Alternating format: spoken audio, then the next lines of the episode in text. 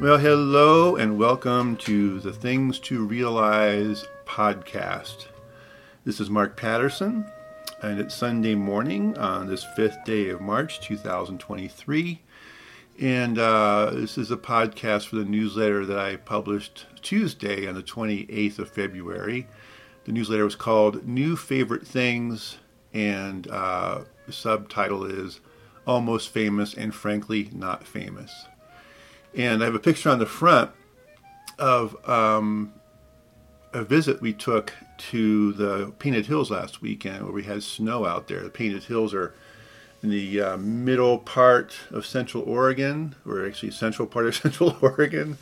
Um, and it's in the John Day Fossil Beds uh, National Monument, I guess it is. And um, I tell you what, there's an awful lot of really great geology and just things happening in Oregon. I mean, there's an awful lot of volcanic activity, an awful lot of just interesting um, types of you know, landscapes, and we have fossils and everything. I mentioned the fossils that I saw nearby to this area, which was the Blue Basin, um, which had fossils going back, I think it was 30 million years. Is that right? 30 million years ago, we had these mammals running around. 30 million years ago, there's mammals running around the hills of Central Oregon, just frolicking. You know, saber-toothed tigers and strange, I don't know, you know what they want to call them, kind of like mini bear pig things and turtles and uh, things like that. 30 million years ago. And that's uh, the area. And this, of course, is the Painted Hills are um, kind of erosions from that period. And uh, it's quite amazing. So I have a picture on the front of that. And um, I wanted to kind of walk through the walk through this with you guys. So uh, the first, I have two sections. I didn't do an intro on this one. I just went directly into it. Um, and section one is almost famous. Have a quote. The only true currency in this bankrupt world is what you share with someone else when you're uncool. And that was uh, Philip Seymour Hoffman playing the character of Lester Bangs in Almost Famous.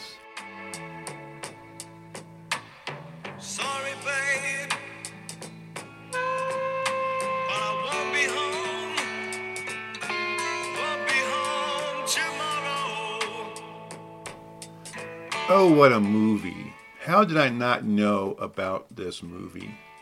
My friends and I went out last weekend to see how the snow played with the painted hills, and as you can see from the photo above, it was special. Now, it takes a while to drive out there, and we were talking about movies. Almost Famous came up. It turns out it is one of their favorite movies, and I thought I saw it when I was when it came out, but as they described it, I realized that no, I never did see the movie, and for the life of me, I don't know why we didn't see it back when it came out. But I didn't, and so I thought I'd spin it up.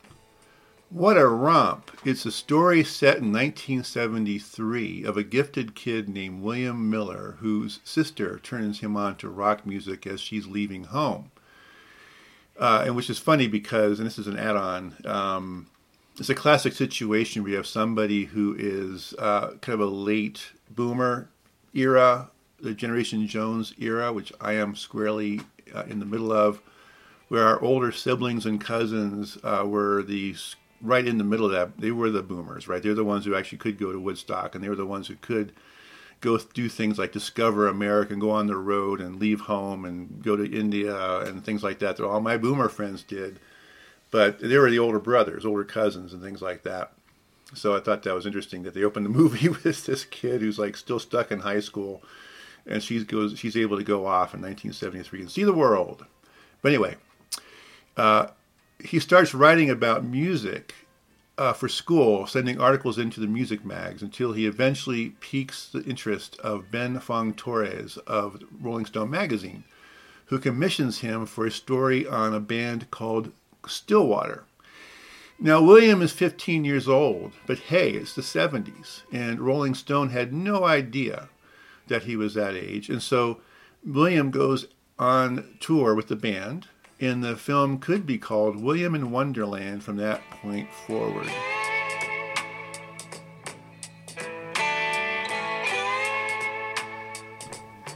Now, I am not writing this to critique the movie. The movie is great. The casting is inspired. Billy Crudup, Frances McDormand, Kate Hudson, Jason Lee, Zooey Deschanel, Philip Seymour Hoffman, Marc Maron, Jimmy Fallon. I mean, come on. And I'm telling you, it is. It's a fun movie. Uh, Kate Hudson and Zooey Deschanel are just unbelievably gorgeous. Unbelievably gorgeous. The soundtrack is wonderful and plentiful. There's an awful lot of music on this soundtrack for sure, and the license fees must have cost a fortune. The movie is a love story to rock and roll and its fans. But this, I'm not writing this as a critique of the movie. Just it's fun. It came out in what year was it? 2000. I mean, uh, it's a 22 year old movie. Anyway, it's great. It's a great movie. But I'm writing this because once again, there is something out there that I never really noticed, and that bam becomes a new favorite thing. Curiosity and discovery are so much fun. If you haven't seen the movie, watch it and enjoy it, and maybe it will become your new favorite thing. And if you have seen it, it's time for a refresher. And as an aside, I really, really dug this movie. So watch it. It's, it's, a, it's one of those things all of a sudden it bubbles up, and um, that's why I'm doing this. It's a new favorite thing. I have a number of things. A theme of mine is coming across something like you've never come across before, and there it is. This thing that's been out there for, in this case, a third of my life, and and and I've seen it, and I thought I saw it, but I never did, and here it is. Uh, something that I really dig, and I'll probably watch it again before long. It's really great. You should watch it but more importantly, keep an eye out for uh, for favorite things, for things that um, we, may, we may have overlooked, things that are coming up that um, that you'll you'll dig. You know, there's a lot out there. There's an awful lot out there.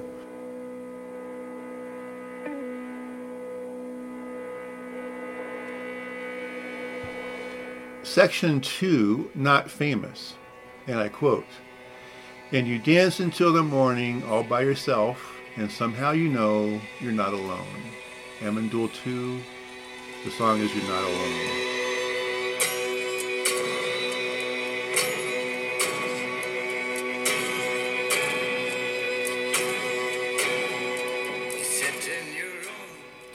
And speaking of favorite things, the song You're Not Alone popped up on one of my playlists last August as I was driving out to the desert and I couldn't help it blurt out when I was listening to it. What the hell is this? I could not place the song nor the band. I had no idea when it was recorded. It sounded like it could have been recorded in the early aughts. I immediately loved it. I had to find out what it was, and I looked it up and found out that the song was from a German band called Amon Düül II, and that it was released in, of all times, 1974.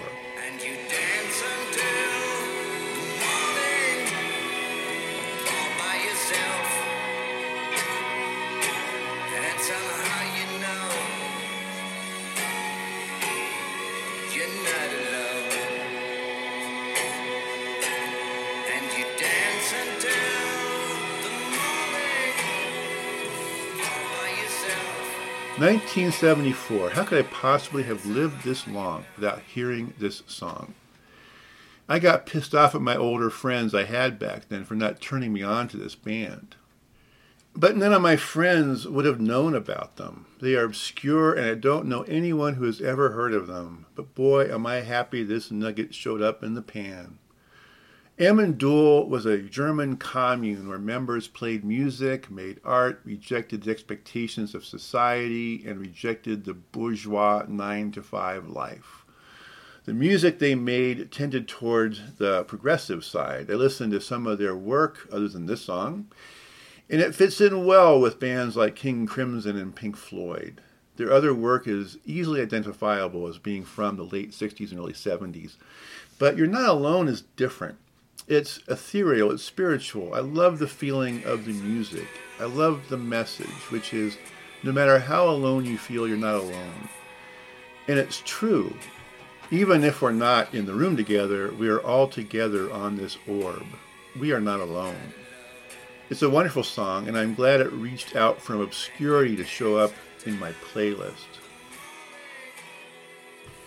Have you come across a piece of art or music or a movie that immediately became one of your favorite things? I love when that happens. And as you notice, it's kind of a theme of a lot of what I'm writing about to kind of bring these things up and unearth them, you know, let you see them. I, I love finding things that I haven't seen before and that are just nuggets of creativity of humankind and helps justify the human race because Lord knows there's enough things going on where um, we could make a really great case to say that humans are kind of a pain, but they also make beautiful things, and I, and I love when we can we can kind of unearth them and and uh, experience that creativity.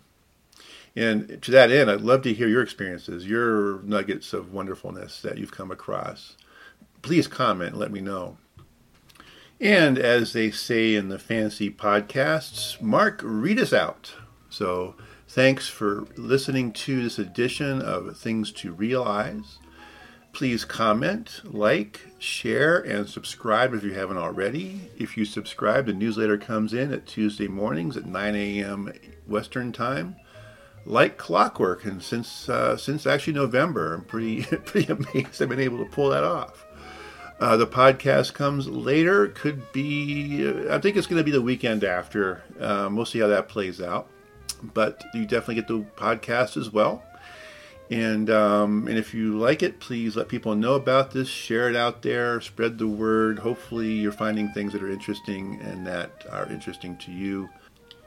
And even be a bit inspirational. You know, I mean, uh, to get out there and do your work, do your stuff you know, add to the world, add your creativity to the world. Um, there's a lot. Of, I have a lot of creative friends, a lot of people who are listening to this and reading this who are creative, and I love the work of all you guys. So keep doing it. And uh, that's it for this week. So until next time, this is Mark Patterson. Things to realize. Thank you again for listening. Ciao.